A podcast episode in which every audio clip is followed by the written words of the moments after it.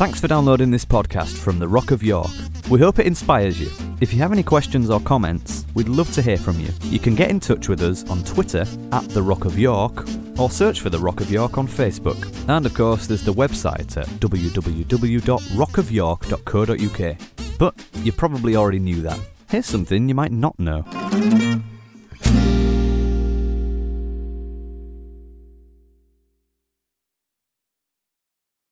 And um, a few years ago, I want to talk to you about dreams, influence, and inspiration. Um, a few years ago, I received a letter uh, from a young man in this, in this house.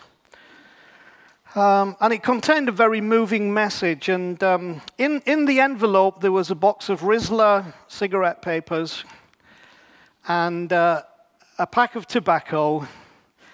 And uh, the thing that humbled me the most uh, were these few words that were written in there Thank you for being an inspiration. What does that mean, and what is its significance? Being an inspiration. I want to wrestle with that, and this will be a two part message, so you've got me again next week. Um, because I can't because I can't finish this tonight. Part of the reason being that I want to share my time um, by playing a 15-minute video for you, which I think is interesting, especially interesting for you guys and anybody who who was born 1994 or later. Put your hand up if you were born after 1994. Okay, well, this, this video is talking specifically and particularly about, about you. Now, I've got one Bible verse because we're in church and I don't want anybody to say oh, we didn't have a Bible verse, so that wasn't a proper church meeting, was it? So I have one, okay? This is a real one, I didn't make this up. Luke 7, verse 35 says this But wisdom is justified by her children. What that means is this that you can tell wisdom by what it produces. And whatever it produces will tell you whether it was really wisdom. And so I think tonight we're going to share some wisdom that will be justified by its children. I want to share some wisdom, hopefully from my own life, but also some wisdom from uh, what is this, this video that is not particularly a Christian video in the sense of we like to tag things, but it's every bit a Christian video because it's talking wisdom and sense about life and particularly about a generation. But before I do that, I want to talk to the older people in here. Uh, because the video is very directed towards young people, but you need to pay attention as well because this is part of our challenge. I've noticed that the problem with age is that somewhere in the process of life, something or someone woke us up from our dream. And suddenly, however it happened, we realized that we no longer had a dream. And reality and pragmatism took over where passion and purpose once made us blind to certainty and impossibility.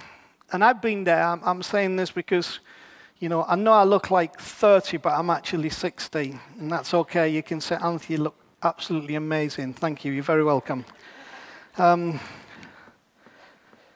I, I, know this to be true in my own life because, and I think, I think those who are a little older will, will get this. The more you live life, reality and pragmatism start to take over, where passion and purpose once made you blind to certainty and impossibility. And uh, the problem is then we stop dreaming and just carry on. We just do what we do and we live how we live and we do our parenting and we do our grandparenting and we go to the shops and we do our job. And, and, and somehow in there, this, this passion, this purpose of a dream, this driving thing died somewhere and we, we start going through the motions. We just carry on living. And I've had to ask myself the question has, have I, over recent years, on the journey that I have encountered, because of the realities of some of those things, lost the dream that I once had that gave me the passion that I carried, that, that, actually allowed me to be who I was supposed to be? And I don't ask that question just of me, but of every person who's got a few years on their back. because I want us all to dream again. Or at least if you can't do that, embrace the dream of another. Now, for those who can't dream anymore, we need those who can.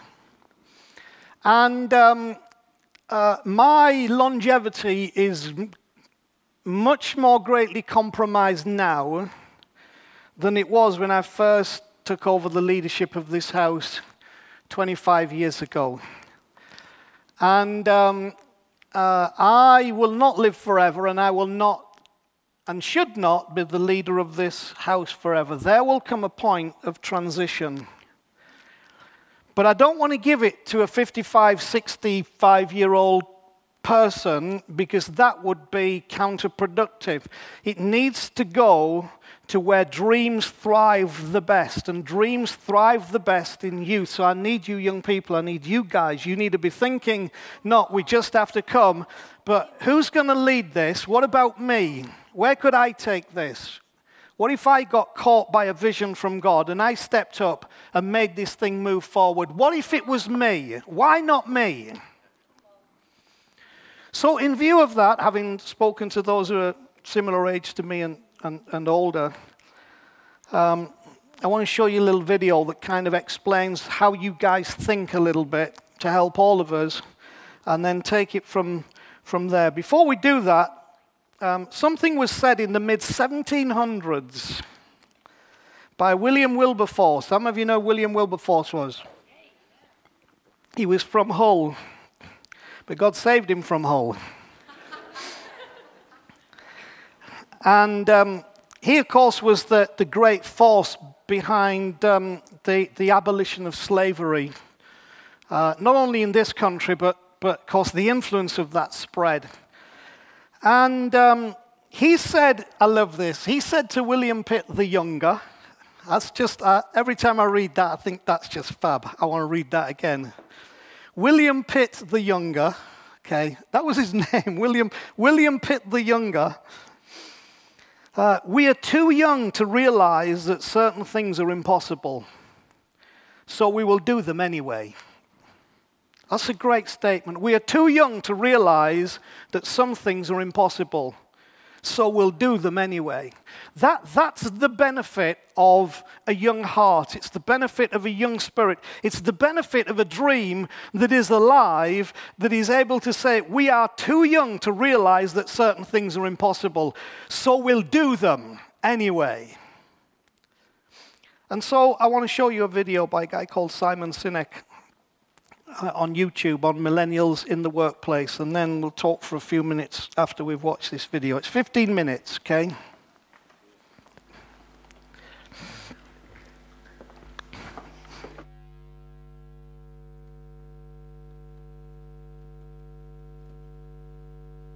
Um, what's the millennial question? Apparently, millennials, as a generation, which is a group of people who were born approximately uh, 1984 and after, um, uh, are tough to manage. And they're accused of being entitled and narcissistic and self interested, unfocused, lazy. but entitled is the big one. And, uh, and because they confound leadership so much, what's happening is leaders are asking the millennials, What do you want? And millennials are saying, We want to work in a place with purpose, love that. Um, we want to make an impact, you know, whatever that means. Um, uh, we want free food and bean bags. Uh, and so somebody articulates some sort of purpose. There's lots of free food and there's bean bags, and yet for some reason they're still not happy. And that's because um, you, the, they're missing. There's, there's, a, there's a missing piece. Um, what I've learned is that there, I can break it down into four pieces right? There are four, four things, four characteristics. One is parenting, the other one is uh, technology, the third is impatience, and the fourth is environment. The generation that we call the millennials, too many of them grew up um, subject to, not my words, failed parenting strategies, you know? Where, for example, they were told that they were special all the time.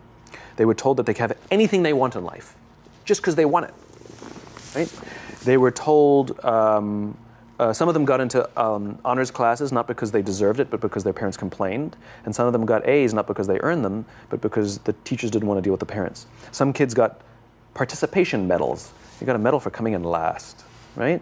Which the science we know is pretty clear, which is it devalues the medal and the reward for those who actually work hard, and it actually makes the person who comes in last feel embarrassed because they know they didn't deserve it. So it actually makes them feel worse, mm. right?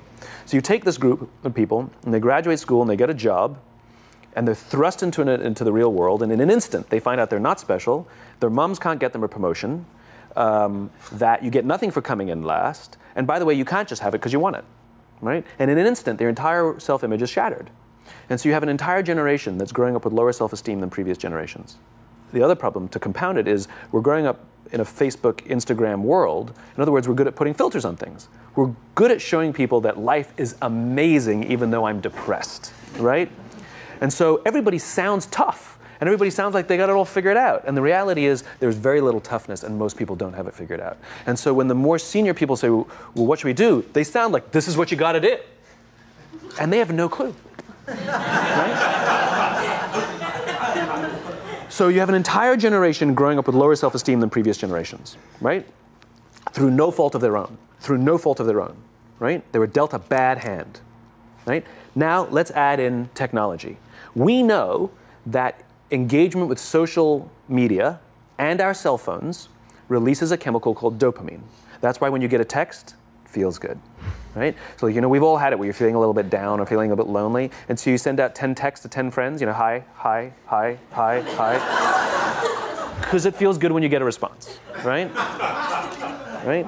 It's why we count the likes. It's why we go back 10 times to see if, and if it's going, if our, my Instagram is growing slower, I, would, I, I, did I do something wrong? Do they not like me anymore, right? The, the trauma for young kids to be unfriended, right? Because we know when you get it, you get a hit of dopamine, which feels good. It's why we like it, it's why we keep going back to it. Dopamine is the exact same chemical that makes us feel good when we smoke, when we drink, and when we gamble. In other words, it's highly, highly addictive, right? We have age restrictions on smoking, gambling, and uh, alcohol and we have no age restrictions on social media and cell phones, which is the equivalent of opening up the liquor cabinet and saying to our teenagers, hey, by the way, this adolescence thing, if it gets you down. but that's basically what's happening. That's basically what's happening, right? That's basically what happened. You have an entire generation that has access to an addictive, numbing t- chemical called dopamine through social media and cell phones as they're going through the high stress of adolescence. Why is this important? Almost every alcoholic discovered alcohol when they were teenagers. When we're very, very young, the only approval we need is the approval of our parents. And as we go through adolescence, we make this transition where we now need the approval of our peers. Very frustrating for our parents, very important for us. It allows us to acculturate outside of our immediate families into the broader tribe, right? It's a highly, highly stressful and anxious period of our lives, and we're supposed to learn to rely on our friends. Some people, quite by accident, discover alcohol and numbing effects of dopamine to help them cope with the stresses and anxieties of adolescence.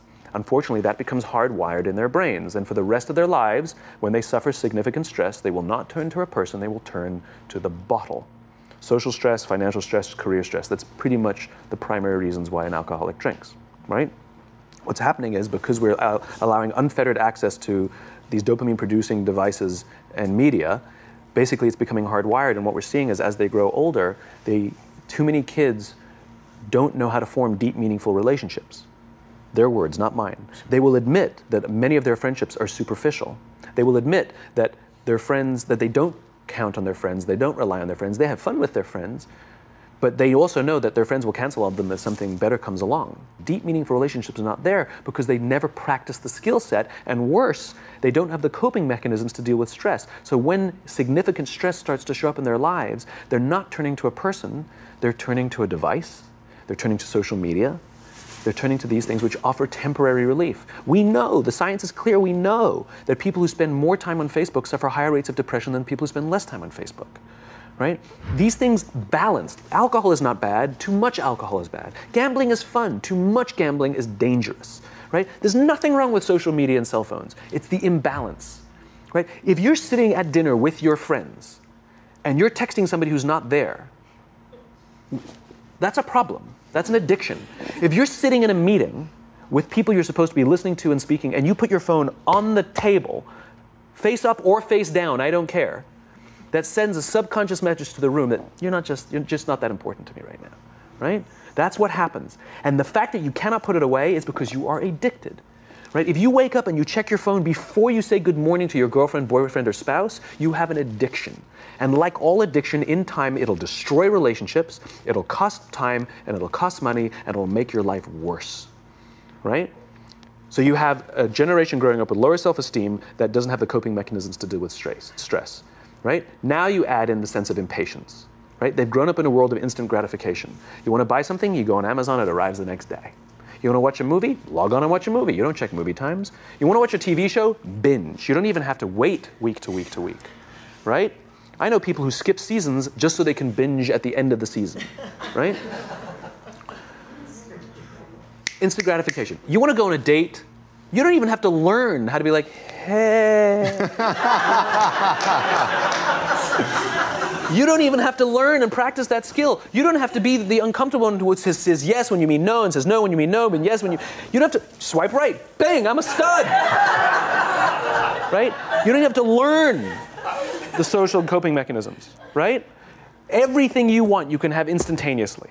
Everything you want, instant gratification, except job satisfaction and strength of relationships. There ain't no app for that. They are slow, meandering, uncomfortable, messy processes. And so I keep meeting these wonderful, fantastic, idealistic, hardworking, smart kids. They've just graduated school. They're in their entry level job. And I sit down with them and I go, How's it going? They go, I think I'm going to quit. I'm like, Why? They're like, I'm not making an impact. I'm like, You've been here eight months. you know? It's as if they're standing at the foot of a mountain and they have this abstract concept called impact that they want to have in the world which is the summit. What they don't see is the mountain. I don't care if you go up the mountain quickly or slowly, but there's still a mountain. And so, what this young generation needs to learn is patience. That some things that really, really matter, like love, or job fulfillment, joy, love of life, self confidence, a skill set, any of these things, all of these things take time. Sometimes you can expedite pieces of it, but the overall journey is arduous and long and difficult. And if you don't ask for help and learn that skill set, you will fall off the mountain or you will the worst case scenario the worst case scenario and we're already seeing it the worst case scenario is we're seeing an increase in suicide rates we're seeing an increase in this generation we're seeing an increase in accidental deaths due to drug overdoses we're seeing more and more kids drop out of school or take leaves of absence due to depression unheard of these are all, this is this is really bad the best case scenario, the best, those are all bad cases, right? The best case scenario is you'll have an entire population growing up and going through life and just never really finding joy. They'll never really find deep, deep fulfillment in work or in life. They'll just, waft through life and it'll be just, it's fine. How, how, how's your job? It's fine. It's the same as yesterday. How's your relationship? Eh, it's fine. Like that's, that's the best case scenario which leads me to the, the fourth point, which is environment, which is we're taking this amazing group of young, fantastic kids who were just dealt a bad hand. It's no fault of their own. And we put them in corporate environments that care more about the numbers than they do about the kids. They care more about the short term gains than the long term life of this young human being. We care more about the year than the lifetime, right? And so we are putting them in corporate environments that aren't helping them build their confidence, that aren't helping them learn the skills of cooperation, that aren't helping them overcome the challenges of a digital world and finding more balance, that isn't helping them overcome the need to have instant gratification and teach them the joys and impact and the fulfillment you get from working hard over on something for a long time that cannot be done in a month or even in a year. And so we're thrusting to them, them in corporate environments, and the worst part about it is they think it's them. They blame themselves. They, can, they think it's them who can't deal. And so it makes it all worse. It's not. I'm here to tell them it's not them. It's the corporations, it's the corporate environments, it's the total lack of good leadership in our world today that is making them feel the way they do. They were dealt a bad hand, and it's and I hate to say it, but it's the company's responsibility. Sucks to be you. Like we have no choice, right? This is what we got, and I wish that society and their parents did a better job. They didn't. So we're gonna we're getting them in our companies, and we now have to pick up the slack. We have to work extra hard to figure out the ways that we build their confidence. We have to work extra hard to find ways to teach them social the social skills that they're missing out on. There should be no cell phones in conference rooms. None. Zero. And I don't mean the kind of like sitting outside waiting to text. I mean like when you're sitting and waiting for a meeting to start, nobody go, this is what we all do. We all sit here and wait for the meeting to start. Meeting starting? Okay. And we start the meeting. No, that's not how relationships are formed. Remember we talked about it's the little things? Relationships are formed this way. We're waiting for a meeting to start and we go, How's your dad? I heard he was in the hospital. Oh, he's really good. Thanks for asking. He's actually at home now. Oh, I'm really glad. That was really amazing. I know, it was really scary for a while. That's how you form relationships. Hey, did you ever get that report done? Oh my God, no, I didn't. I'll help you out. I totally, I'll, can I help you out with that? Really? That's how trust forms. Trust doesn't form at an event in a day. Even bad times don't form trust immediately. It's the slow, steady consistency.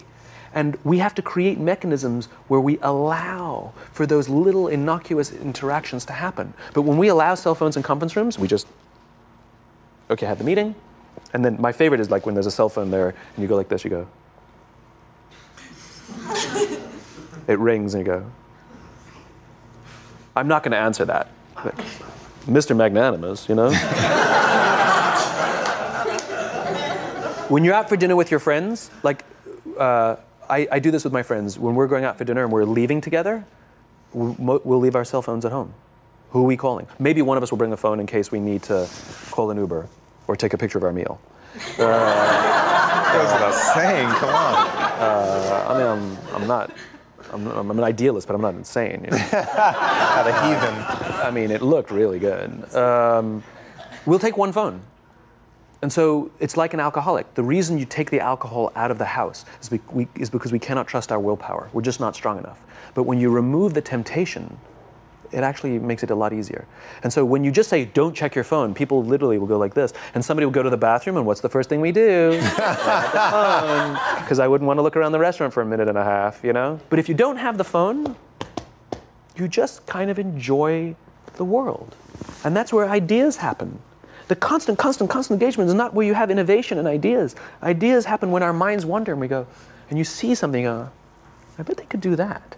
That's called innovation right? But we're taking away all those little moments, right? You should not, and none of us, none of us should charge our phones by our beds. We should be charging our phones in the living rooms, right? Remove the temptation. You wake up in the middle of the night because you can't sleep, you won't check your phone, which makes it worse. But if it's in the living room, it's relaxed, it's fine. I, I uh, but it's my alarm clock.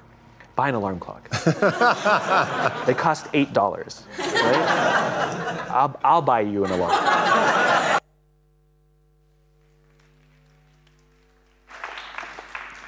Isn't that great? Okay, so. No. Yeah, just checking. Siri, ask Siri a question.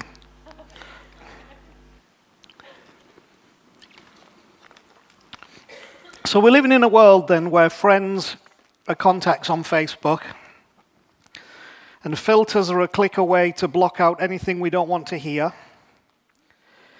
and students creating self place self sorry students creating safe places in our university debating rooms so that no one feels uncomfortable over anything which is done or said is not the pathway to the creation of a better or safer world it's an avoidance of the issues we all have to wrestle with in the quest for love fulfillment joy love of life peace confidence, deep, meaningful relationships, friendships, and most of all for me, a faith that endures. It only allows us to wrestle at the superficial level with the what and the how of life rather than the why. I'm going to talk a lot more about that next week. Wrestling not with the what, not with the how, what are we going to do? How are we going to do it? but the why of life. There are no participation medals given for life. You either win or you lose. Now, there's grace in that and there's help, but there are no participation. Oh, well done. You were a person. You lived. Here's a medal. It's fine. You will either win or you will lose, which, if I might get a little spiritual, is why Jesus said, I came that you might have life in all its fullness. So, if the journey is long and difficult, which again is not the message we want to hear if we're millennials, because everything is instant gratification. If the journey is long and difficult, but achievable and possible, what is it that leads us to the place that we need to go? What's the ingredient that can take hold of that addicted, self gratification, instant gratification thing, the thing that struggles with, with applying oneself, being consistent, being faithful, being loyal, pushing ahead, waiting, being patient, reaching out, seeing the dream and pursuing the dream. What is that ingredient that leads us to the place that we need to go? How many of you know Dr. Martin Luther King is? He, he is a hero of mine. I find it fascinating that, that probably the two most influential um, orators and leaders of our time are both black men, which is interesting because I'm so connected to the conversation going on in the US right now. One is Martin Luther King, and the other one is Nelson Mandela. And the third probably strong influence that we often miss in the context of an influence on the world was a little four foot ten lady with a hunched back called Mother Teresa. How is a little lady, four foot ten, with a hunchback, going to influence the world? Because of this ingredient that we're going to talk about and pursue a little more next week. In 1963, August 28, 1963, 250,000 people gathered in Washington, D.C.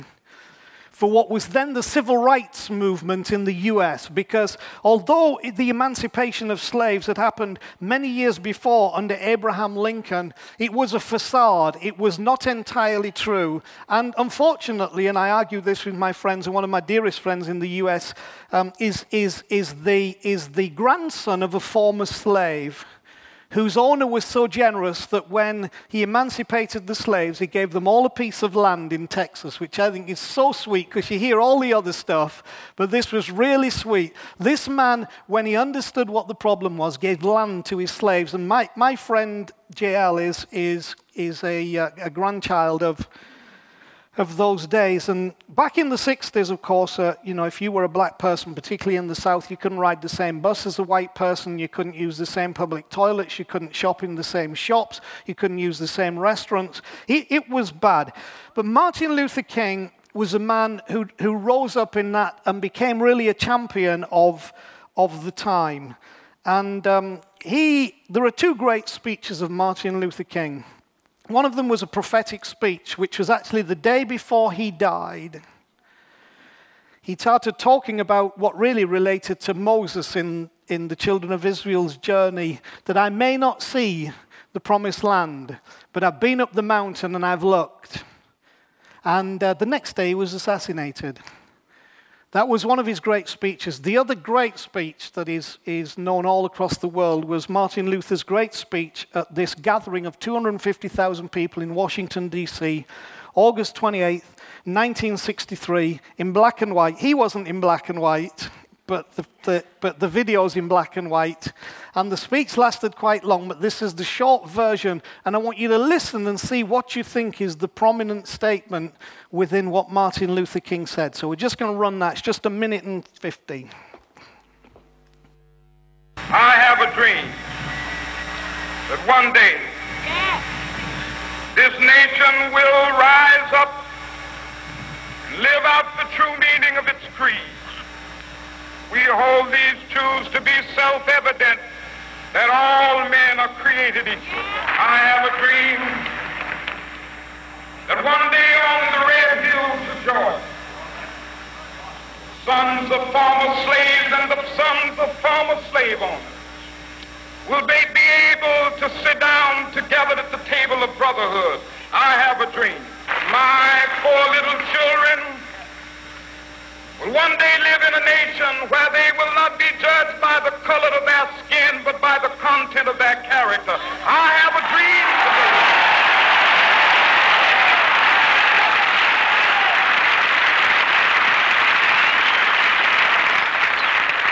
I have a dream that one day every valley shall be exalted.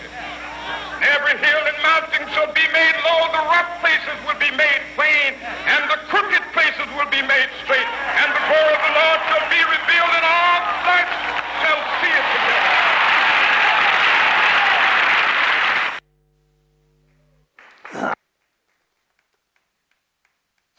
So the question is why and how did 250,000 people turn up on that day in Washington, D.C.? Because there was no tweet, no tweeting, no email, no Facebook, no Instagram, but 250,000 people, white and black, made the journey that day from all over the country to be in the presence of Martin Luther King as he presented the case for, for liberty.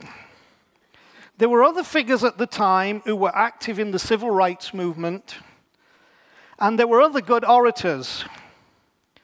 But it was Martin Luther King.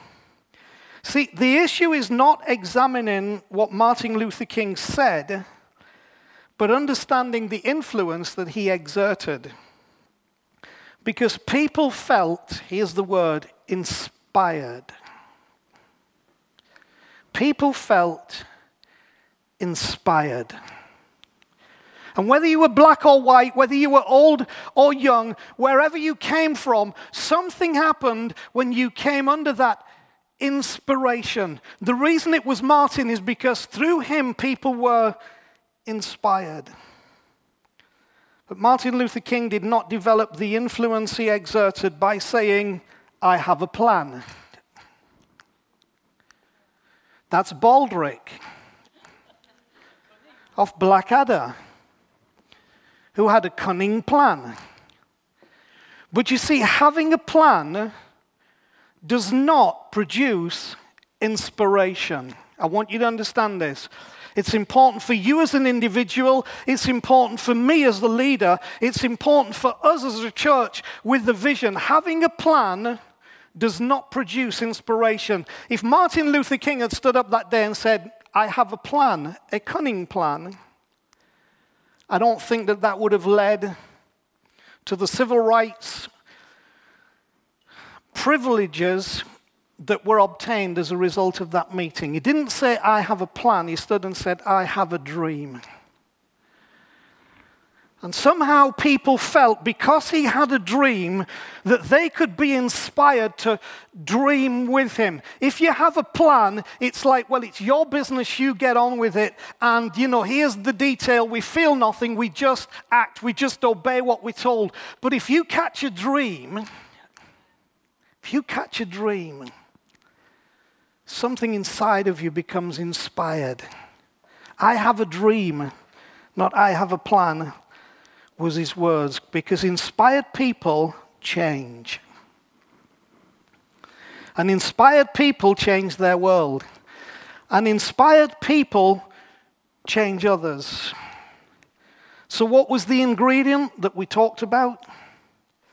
What, what's, that, what's that missing ingredient? What's that special thing that leads us to the place that we need to go? Even if it's long or difficult, it's inspired inspiration, inspiration, inspiration. It's all about being inspired. Now, there's no magic formula to this. All I can say is that my desire above all else is that I can be an inspiration to you. So when you see me, when you hear me, when you're around me, whatever my personality is, which is, is pretty quiet and reserved, I'm, I'm a loner by nature. I, I, I'm shy underneath all this facade that finds its expression here. D- despite all that, if, if I can be an inspiration to you, that, that my quest to know and be known by God gives me something of great value to share with you, and, and, and I can inspire you. That's the desire of my heart, because if you're inspired, you will change. If you're inspired, you will change your world. If you're inspired, you'll change others. It's a twofold contract. People came out that day because they were hungry for answers. Across the country, there were riots, and Martin Luther King determined that he would have a non violent protest. We've faced some issues in this city of, of lies and innuendos and untruths that have been spoken about me and spoken about this church, but we have committed ourselves to non violent protest. All that we are looking for is the same that these civil rights people were looking for that we have a place where people can come together in brotherhood at the table and be one under the Spirit of Christ, that we love one another as He has loved us. And if you want to know about inspiration, the reason we sit here in 2016 when the one that we follow was hung on a cross in 30 AD is because of the inspiration that touched people's lives. Jesus didn't come and say, I have a plan, a cunning plan. He came with a dream from the Father. Said, I'm going to build a group of people who the gates of hell couldn't even prevail against. And I'm going to give those people the keys of the kingdom. The way to make this work. I want to be an inspiring leader. And I want us to be an inspired people. Because the best, plan in the world won't change me, it won't change you, and it won't change our impact on our city. But our influence on our city will be affected by how inspired we are and how much we receive that. And if we do that, we are an unstoppable force. That just like what Jesus proclaimed cuts through the ages that 2,000 years later still goes on, still changes lives, still makes a difference. And in case you were wondering, abolition of slavery and emancipation and civil rights have all been a consequence of the inspired message of this man called Jesus. And I want us to be inspired. So I'm going to pick this up next week. I hope that's inspired you to be inspired enough to say, I'd like to be here next week. Because next week we're going to talk a little bit about this target circle of how at the center of all things has to be why. And that's why instant gratification doesn't fit with effective living. Because all instant gratification wants to know is what and how. But at the center of this is the why. And when we catch the why, the inspiration comes that we will make it to the mountaintop. We will make it into the land. So I bless you today in Jesus' name. I pray that your heart will come alive. I pray that your spirit will rise. I pray that you'll have hope. And I pray above all tonight that you'll begin to dream again.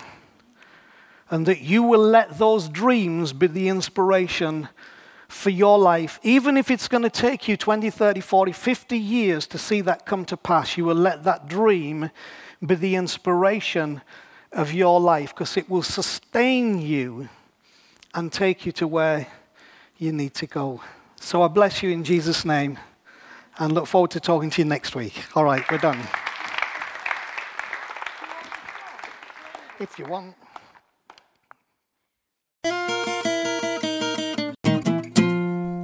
Thanks for listening. You might not be aware that The Rock is funded completely through donations from people like yourself. So if you feel like you're part of our community, it would be great if you could make a contribution by visiting our website at www.rockofyork.co.uk and just click on the donate button for more information. Thanks again.